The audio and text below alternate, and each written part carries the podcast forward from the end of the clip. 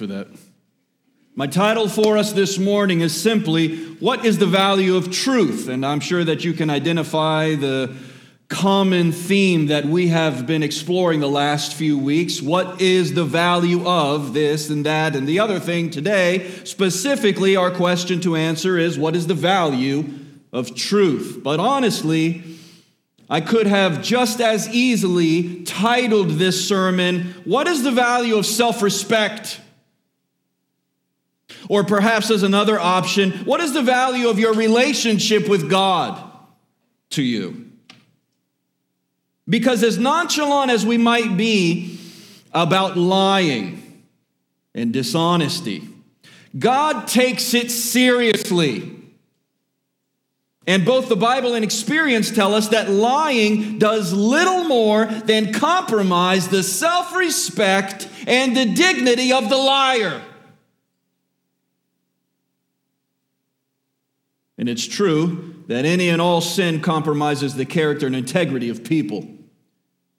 And all sin compromises our relationship with God. But what lying does, as a sin that is involved in relationships, is erode away trust. It affects our relationship to ourselves if we're not being honest with ourselves, as we often are not. Our relationship with others as we navigate the space between reality and our dishonesty. And most importantly, it affects our relationship with God who sees in secret. Amen? The apostle John says it clearly and concisely. 1 John chapter 1 verse 6, if we say we have fellowship with him, but we walk in darkness, we lie. And we do not practice the truth. Or in chapter 1, same book, 1 John chapter 1 verse 8, if we say we have no sin, we deceive ourselves. The truth is not in us. Church, I have a handful of things that I want to share with you today, nothing too complicated, but let's talk about this ninth commandment this morning. Under this title of What is the Value of Truth? The commandment reads like this Deuteronomy chapter 5, verse 20 You shall not bear false witness against your neighbor. You shall not bear false witness against your neighbor. I have two points for you. If you're ready, say amen. amen. First question What is lying? In order to properly answer this question, what is lying, we must know, I think, first and foremost, what is truth? And I don't mean a general vague idea of truth as it is the opposite of a lie, but rather the biblical definition. In other words, when we sit and read the Bible, what does it have to say to us about this idea of truth? Well, when we do that, again, in an effort to properly answer the question, what is lying, I think we learn four things. I want to share them with you now. First, when we sit at the Bible and go through it and learn what it has to say about truth, we learn, first of all, that God is truthful. First of all, God is truthful. The Bible has a lot to say about lying, as we're going to see. But in regards to truthfulness, it also has a lot to say. And it begins with this God is truthful. We say that again. God is truthful. I'm going to share with you a number of verses. For example, Numbers 23, verse 19, it says, God is not man that he should lie. In another verse, Titus chapter 1, verse 2, in Titus chapter 1, verse 2, it says that God, quote, never lies. Hebrews chapter 6, verse 18. In Hebrews chapter 6, verse 18, it says, and I quote, It is impossible for God to lie. You see, this is where we begin. Uh, we all like to enforce laws, rules, and regulations on our friends, our coworkers, our children. Of course, we give ourselves some slack in these departments, but that's another conversation for another time. We like to impress this commandment don't lie because we don't want anyone being dishonest to us, but the reality is, first and foremost, that we should know God is truthful. In Proverbs 6 18 and 19, it says that there are seven things that are an abomination to the Lord, and one of them is a lying tongue.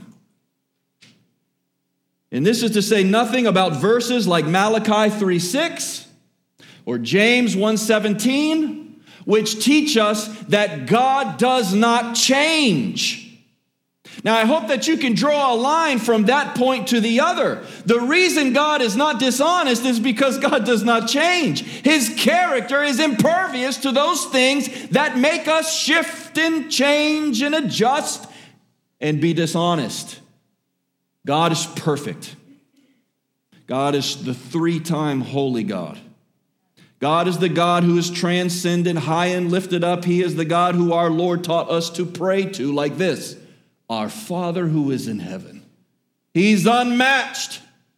No one is to his right or left. He alone is God. He is the Alpha and the Omega, the beginning and the end. But he's not some figment of our imagination who decides one day one thing and changes his mind the next. He cannot lie because his character is perfect. Now, second, as we might surmise, God's word is truthful. And this seems like a logical connection to make. If God Himself is truthful and cannot lie, then His word should also be truthful and free of any lies. In theology, we call this the necessity of inerrancy. Inerrancy is the biblical and theological doctrine that says when God spoke by inspiration of the Holy Spirit through the apostles and prophets, the documents did not contain errors. Now, this doesn't cover Zondervan or Crossway or Word publishers. Fortunately, God, in His providence, has protected the manuscripts over the thousands of years of transmission so that today we can sit down and read the Bible and know that we have the Word of God. I don't know anyone who got a call from Zondervan to say, I'm going to need you to send your Bible back. We need to repossess it and give you a new edition. Now they fiddle with some wording here or there to help clarify, but the reality of the matter is, is next to Plato, next to uh, Aristotle, next to Homer's Iliad, everything pales in comparison next to the Bible. We have documents upon documents upon documents to compare and contrast the validity of this document and we can know for certain that when we read it, we have the Word of God. And when we study the Word of God, we realize that it is inerrant. In all that it asserts, it is truthful and it is honest. And why wouldn't it be, church? God cannot lie.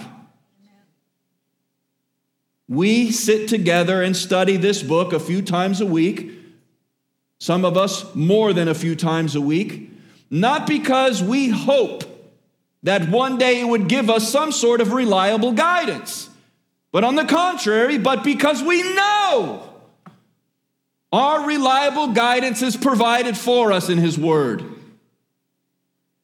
A beautiful prayer that Jesus prayed is found in John chapter 17. It is called the High Priestly Prayer. It is the last recorded prayer at length that we have of Jesus before his crucifixion, burial, and resurrection. And there in John chapter 17, the high priestly prayer, we see verse 17, in which Jesus prays for his disciples these words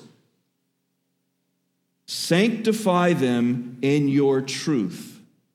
Your word is truth. Church, may we find no controversy with the words of Jesus. If ever there is a doubt in your mind, rest assuredly in the words of Jesus. If we have a question about anything, let us find our peace in our Lord. He says to the Father, Your word is truth. Sanctify them. That is to say, make them clean, make them pure, make them holy.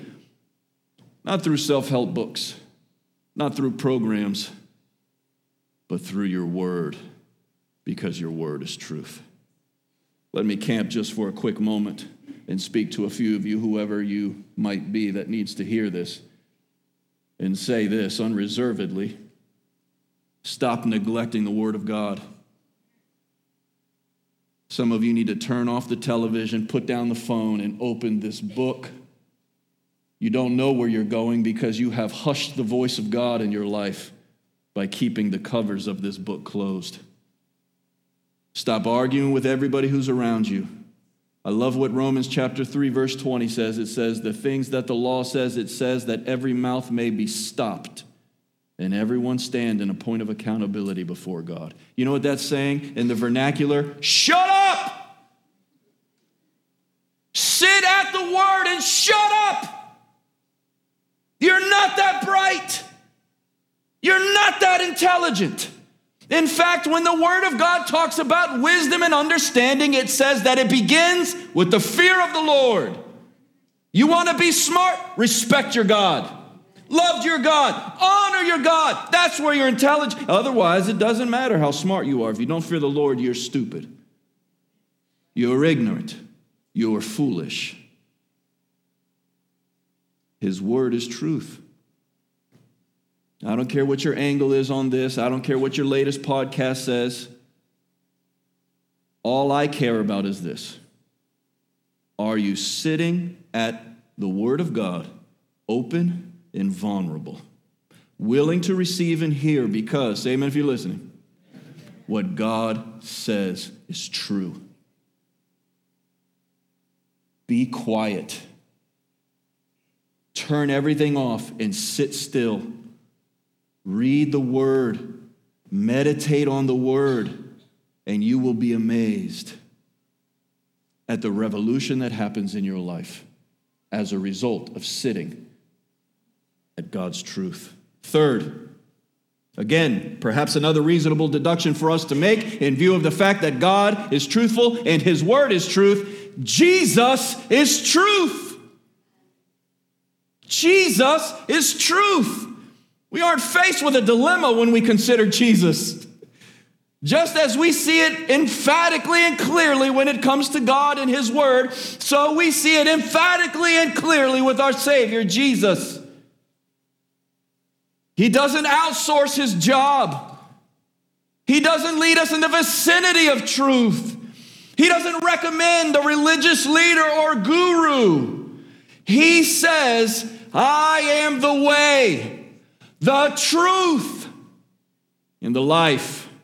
He doesn't say this with any sort of doubt or uncertainty. He says it emphatically I am the truth. You want to know what God has to say? Look at Jesus. You want to know if God is going to be honest with you about your life? Look at Jesus. You want to know what God has to say about this or that or the other thing? Look at whom? Look at Jesus. Because Jesus said, I am the way, the truth, and the life. Everything that we need, anything that we might be curious about, can be resolved and reach the culmination of all that we must know in He who has been called the Lamb of God. And finally, and as a consequence of the previous four points, God expects us to be truthful. God expects us to be truthful. If God is truthful, if His Word is truth, if His Son is truth, then it only follows by way of deduction, conclusion, resolution that God does not expect us to lie. To be truthful, just as He and His Word and His Son are truthful, church. This is what it means to be the people of God. Let me say that again. God's people don't lie. Lying is a great dishonor to God. And not only is lying a great dishonor to God, but when we lie, we demonstrate the immaturity that exists in our mind and in our heart. So, no longer should we remotely be close to the words of Pontius Pilate when he casually and flippantly asked Jesus, What is truth?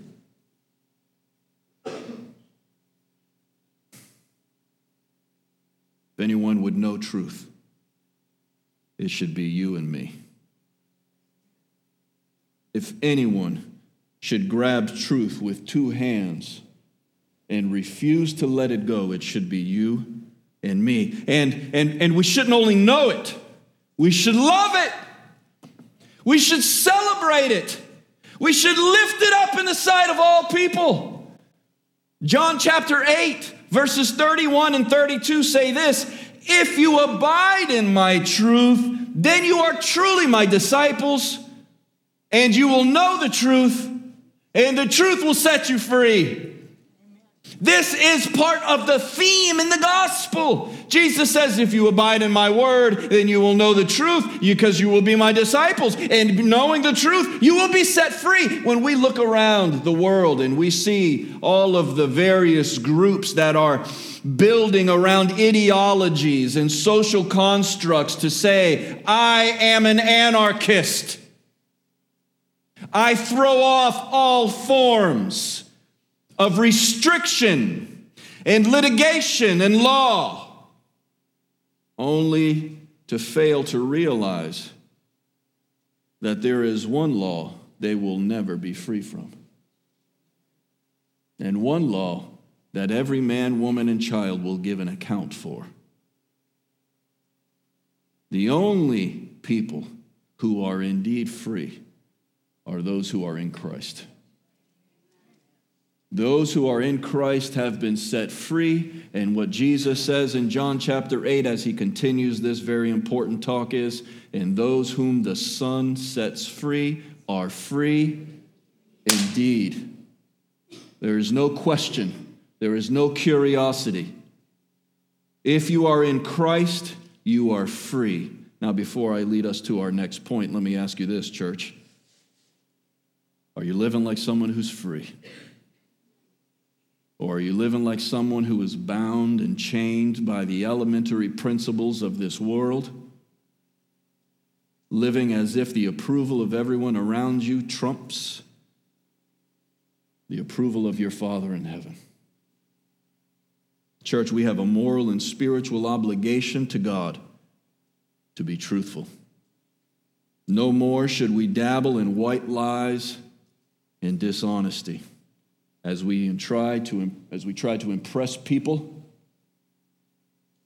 cover our sins, or exaggerate for our own sake and popularity. And since that is the case, let's ask this question What is the antidote to lying? This is our second point this morning. What is the antidote to lying? What is the antidote to lying? Before we get to that, I want to recover a couple of points just so that we have the same predication to stand upon. First, we should be truthful because God is honest. Amen? This is the first and foremost measurement of our honesty. We should be honest because God is honest. We should be truthful because God is truthful. One commentator writes this, and I quote a God of faithfulness who did not deal deceitfully with his people, required of his people the same transparency and honesty in personal relationships. I don't know if you've been in the United States of America very long, but do you see what's happening in our political arena? Lies. Lies. The lies are divided by an aisle. But everyone on both sides of the aisle is a liar because they want your vote, but they don't care about you. They're only using you as a pawn. We elect them into an office and we pay their salary, but they answer to us nil. We have built a system, or allowed to be built, a system that is based on dishonesty. If you elect me, I will. If you elect me, I won't. Now, politics are politics are politics. By definition, a politician is someone who tells you what you want to hear so that he can get the job or she can get the job. But we've lost our way in our country. We've lost our way in our society. Now, dishonesty is a sort of virtue. How well can you lie?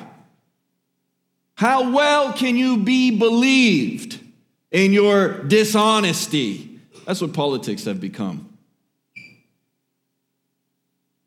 In view of that, and in view of the fact that God has been honest with us and therefore expects honesty, how great should be the gap between them and us? You hear what I'm saying? Now, this is a challenging issue for us because there are people who do good things on this side and people who do good things on that side. There are people who do bad things on this side and people who do bad things on the other side. But the reality of the matter is, is we must be honest. We might have a political bent one way or another, as I personally believe that we ought to, regardless of the clown that's in the office, and they're all clowns. When you measure men up against King Jesus, they're all clowns. But when we sit at the Word of God and put feet to our faith and live the commandments of the Lord in our personal lives, everyone should see in us, our minds, our hearts, our convictions, a significant difference between what they see in the world. And we should not be those Christians who look like they're trying to ride a fence. You don't need to ride a fence. Riding fences is incredibly uncomfortable not a foot in each world. We are in it, but we are not of it. We are to be salt and light. And so, second, we should be truthful because God's word is truthful. If God's word is circulating through our hearts and minds, friends, then the words and intentions that flow from those hearts and minds should be on a trajectory of truthfulness. How can we say that we love His Word, we're reading His Word, and we're meditating on His Word when we're dishonest? Psalm 119, verse 160. Psalm 119, verse 160. The sum of your word is truth. I've never been very good at math. But I know what a sum is. When you take God's word, the answer is truth. The total is truth. Friends, this verse should not be undervalued. And if you're ignoring it, you are undervaluing the Word of God. The sum of His Word is truth. So it should not surprise us that those who have His Word resonating and circulating in their hearts and minds are honest and truthful people. Third, we should be truthful because Jesus is truth. And as his disciples, we should be walking in his footsteps. That's what discipleship means. The student steps in the footprints of the master. We will never be as great as he is, amen? We will always live in his shadow, and praise be to God for that. But we can be like him. We will never be equal with him, but we can be like him. And one way in which we can accomplish this likeness is truthfulness. Church, the reality of the matter is dishonesty hurts the fabric of our relationships. In society, dishonesty hurts the fabric of the legal system as it suffers from dishonest and deceitful people. In our marriages, as husbands and wives refuse to be faithful and transparent to each other. In our friendships, when people act two faced. In our workplace, when people who are perfectly capable of working and keeping a job refuse to do so. Dishonesty even affects us as our constant dishonest talk warps our definition of what reality is. We all know people who have said the lie so long that they think it's true. We expect people to believe our lies, especially when they don't know any better. But the greater tragedy is when we have said the lie so long that we ourselves believe it. The truth is, whether it is to one degree or another, we are all dishonest. Let's strive, church, to be truth loving, truth telling Christian people. Amen? But how can we combat this? How can we, in view of this truth, be truthful? I want to share a handful of suggestions with you. First, we can develop a love for the truth we can develop a love for the truth. Honesty is a virtue in God's eyes, even an expectation. It reflects his character, it reflects his integrity. So honor him by developing a love for the truth. Here are some ways to accomplish this. Be careful what you watch. Be careful what you watch. Secondly, be careful what you listen to. Thirdly, be careful what you read.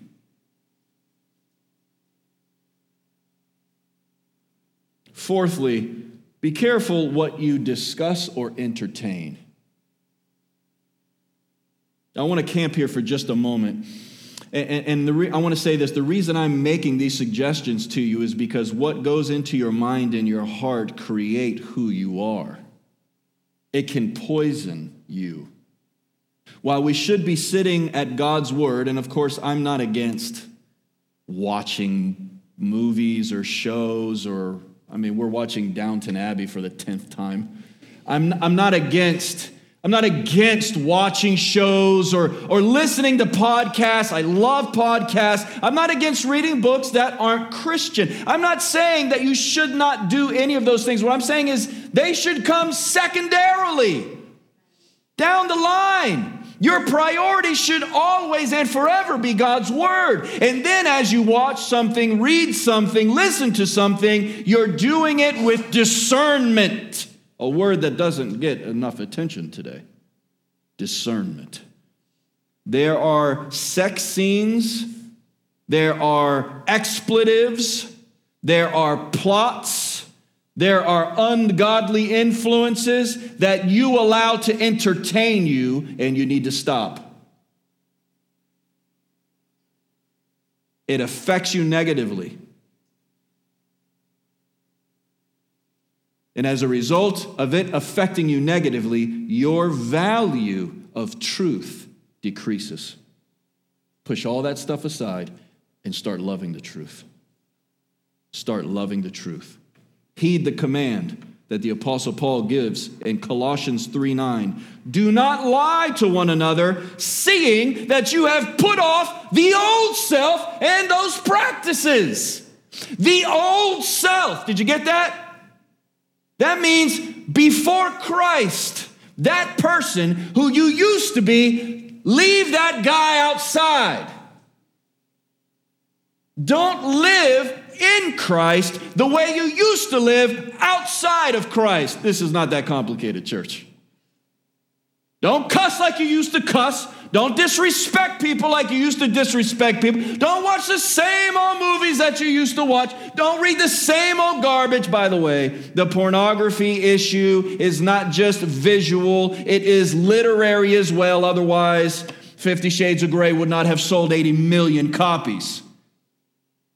So let's not lie to each other and say this is a male pandemic.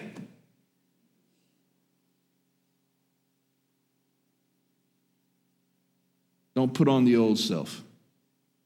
Put on the new self. And when the old self comes knocking, tell them to go someplace else. You're committed to the truth now. If you find yourself struggling in this arena, you have to assess what is it that you love more than the truth? Second, value honesty over dishonesty. Sometimes people lie because they're more afraid of someone's reaction to the truth than they are God's view of them for lying. Let me say that again. Sometimes people lie because they are more afraid of someone's view of the truth than they are of God's view of them lying. You need to pray about that.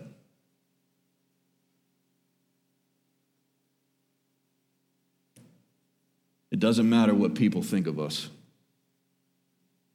We need to be truthful. What matters is what God thinks of us if we lie.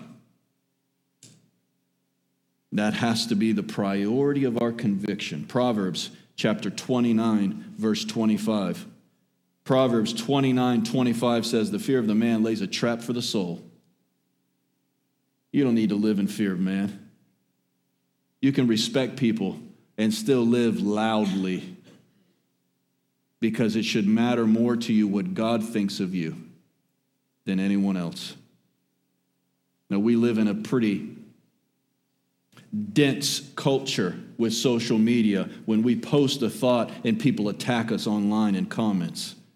And sometimes we don't say what we believe we ought to say. Sometimes we don't defend the truth of God in the view of antichrist comments or ideas, and we feel like we should apologetically stand up for the truth of God, and we fail to do it because we're more scared of what someone might say to us than we are of God.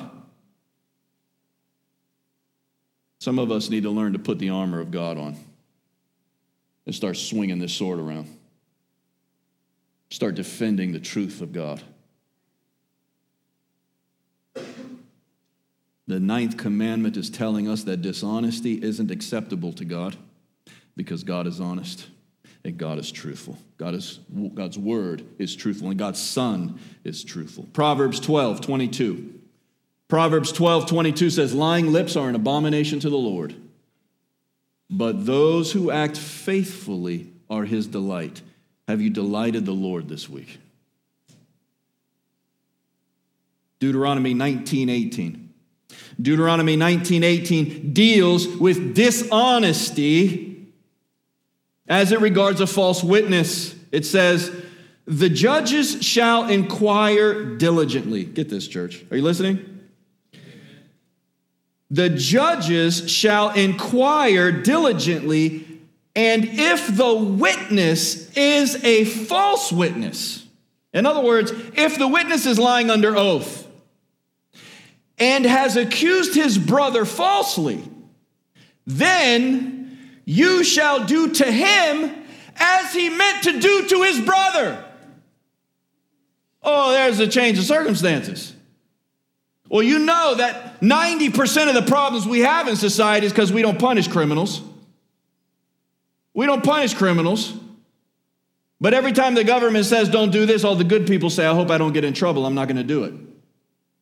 The criminals don't care. By definition, that's what makes them criminals. But in God's eyes, He holds everyone to account. And if you go to court and you lie about your brother to gain an advantage, to hurt him, then not only is he exonerated after the judge does his due diligence to find that you've been dishonest and he's innocent, but he, the, the, the punishment that was due to your brother, you have to endure now because you lied. I wonder if our court system would be a little different if we held everyone in society to such an account. We must love and we must value honesty over dishonesty because that is the word of the Lord for us. You shall not bear false witness against your neighbor. To close, let me say this. Our view of God, His Word, and His Son should determine how we deal with our words and our intentions. God is honest, and as His people, His expectation of us is to reflect His honesty. So there should be at least a few things that you and I should be honest about. And if you will indulge me for a few more minutes, I will share them with you. Amen? First, we should be honest about the gospel. we should be honest about the gospel. What is the gospel? The gospel is the good news of what God has done for sinners like you and me in the death, burial, and resurrection of Jesus Christ. That's the gospel. The good news of what God has done for sinners like you and me in the death, burial, and resurrection of his son Jesus Christ. You say, Well, I've I've told people that and, and they've disagreed. Well, that doesn't matter. Whether they agree or not, it's not your business. That's between them and God. What He has called us to do is to be faithful to the truth of the gospel. And we cannot, in good conscience, as people who love God and love the truth, stand idly by while people spread lies about Jesus, spread lies about His Word, spread lies about what a man is, or, what a woman, or marriage, or sexual intimacy, parenthood. These are things that are prized and valued in the Word of God, and our society has prostituted them for their own conveniences. And the church is sitting by so quietly because we don't want anyone's feelings to get hurt while men dress like women and babies are killed and marriage is given to anybody and everybody whenever, however. There are no sacred standards anymore. Now, we can never make an unbeliever act like a believer because that's contrary to the gospel. But I'm not asking what you can accomplish. I'm asking if you're being honest. Are we being honest about the gospel? So that people know, even if they disagree with us, that there is a heaven and there is a hell. And that the thing that separates that destination for us is not whether we vote this way or that way, or live in this house, or drive a certain kind of car, or wear these kinds of clothes. It's Jesus. It's always been Jesus.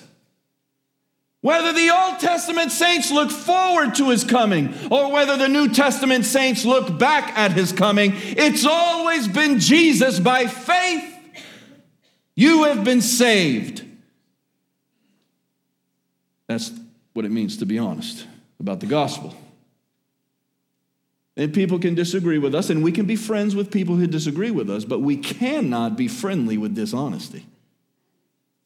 And we must not compromise on this point the good news of the gospel. Secondly, not only should we be honest with the gospel, but we should be honest about our own thoughts and feelings to others. We should be honest about our own thoughts and feelings to others. Now, this is going to be incredibly more practical than the previous points, but I'm going to say this it's difficult for us to share our feelings with people for fear of judgment, for fear of criticism, for fear of mockery.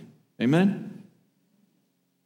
The reality of the matter is, we are raised in a society that measures us each and every day, each and every moment, and it makes it hard to be honest. This is why friendships are so few and far between. If you live your entire life with a handful of friends, you are a blessed person. That's what friendship is. Proverbs 18:24 says, "A man of many friends comes to ruin."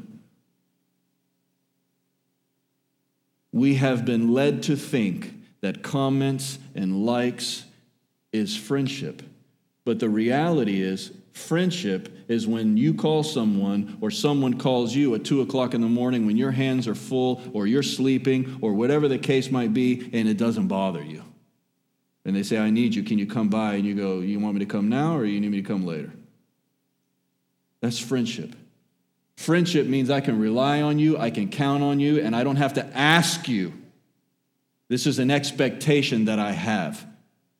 If you don't have friends like that, I recommend you find some. If you are not a friend like that, I recommend you become one. The reason I share this point with you is because of this. We notice how dishonest we are in public when we find how honest we are with our closest friends. Be honest.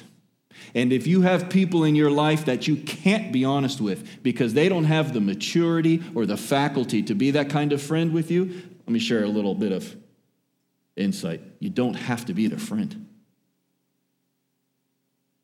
There is no biblical expectation that says you have to be everybody's best friend. That's a world's philosophy. That is not biblical philosophy. You can love your neighbor as yourself. But when it comes to friendship, that's a different deal. Even in our Lord's circles, we see that there were the 120, there were the 70, there were the 12, and even within the 12, there were the.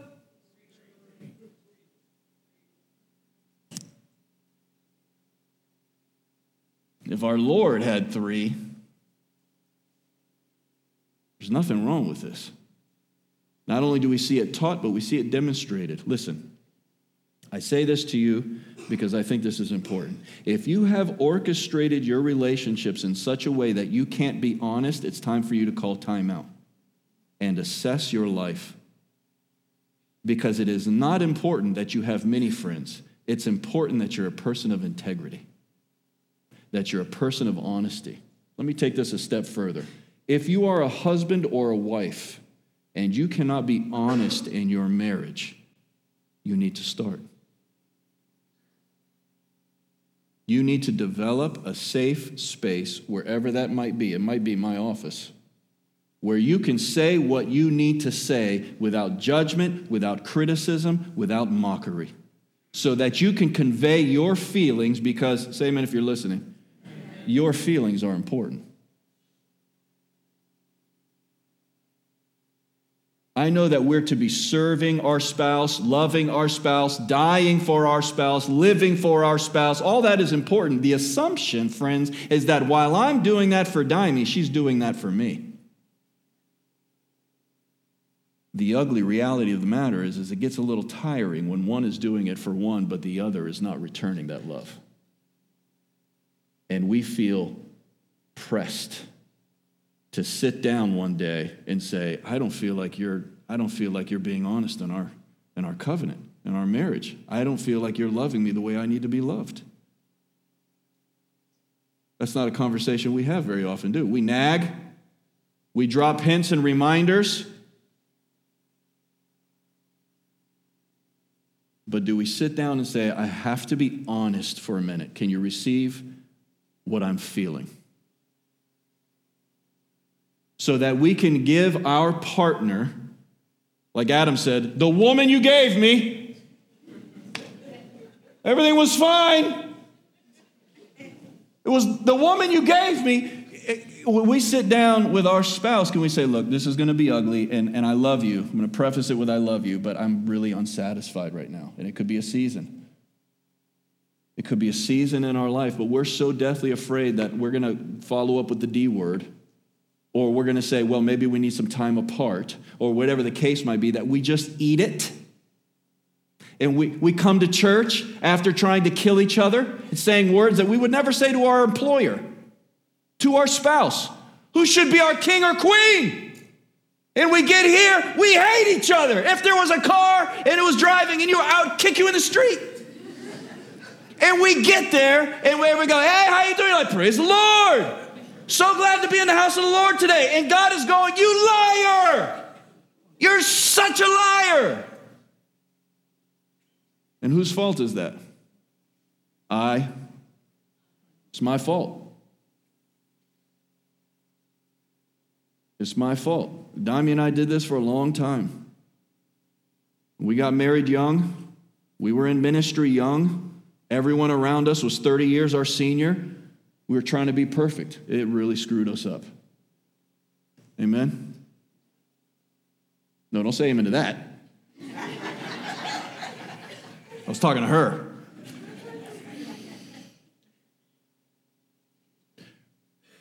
We had a long season. We're in a different season now, and for a lot of reasons. One of them is honesty. Everything is better. The talks are better. The food is better. The other stuff is better because there's honesty there. The reality of the matter is, is this is God's design for us, friends.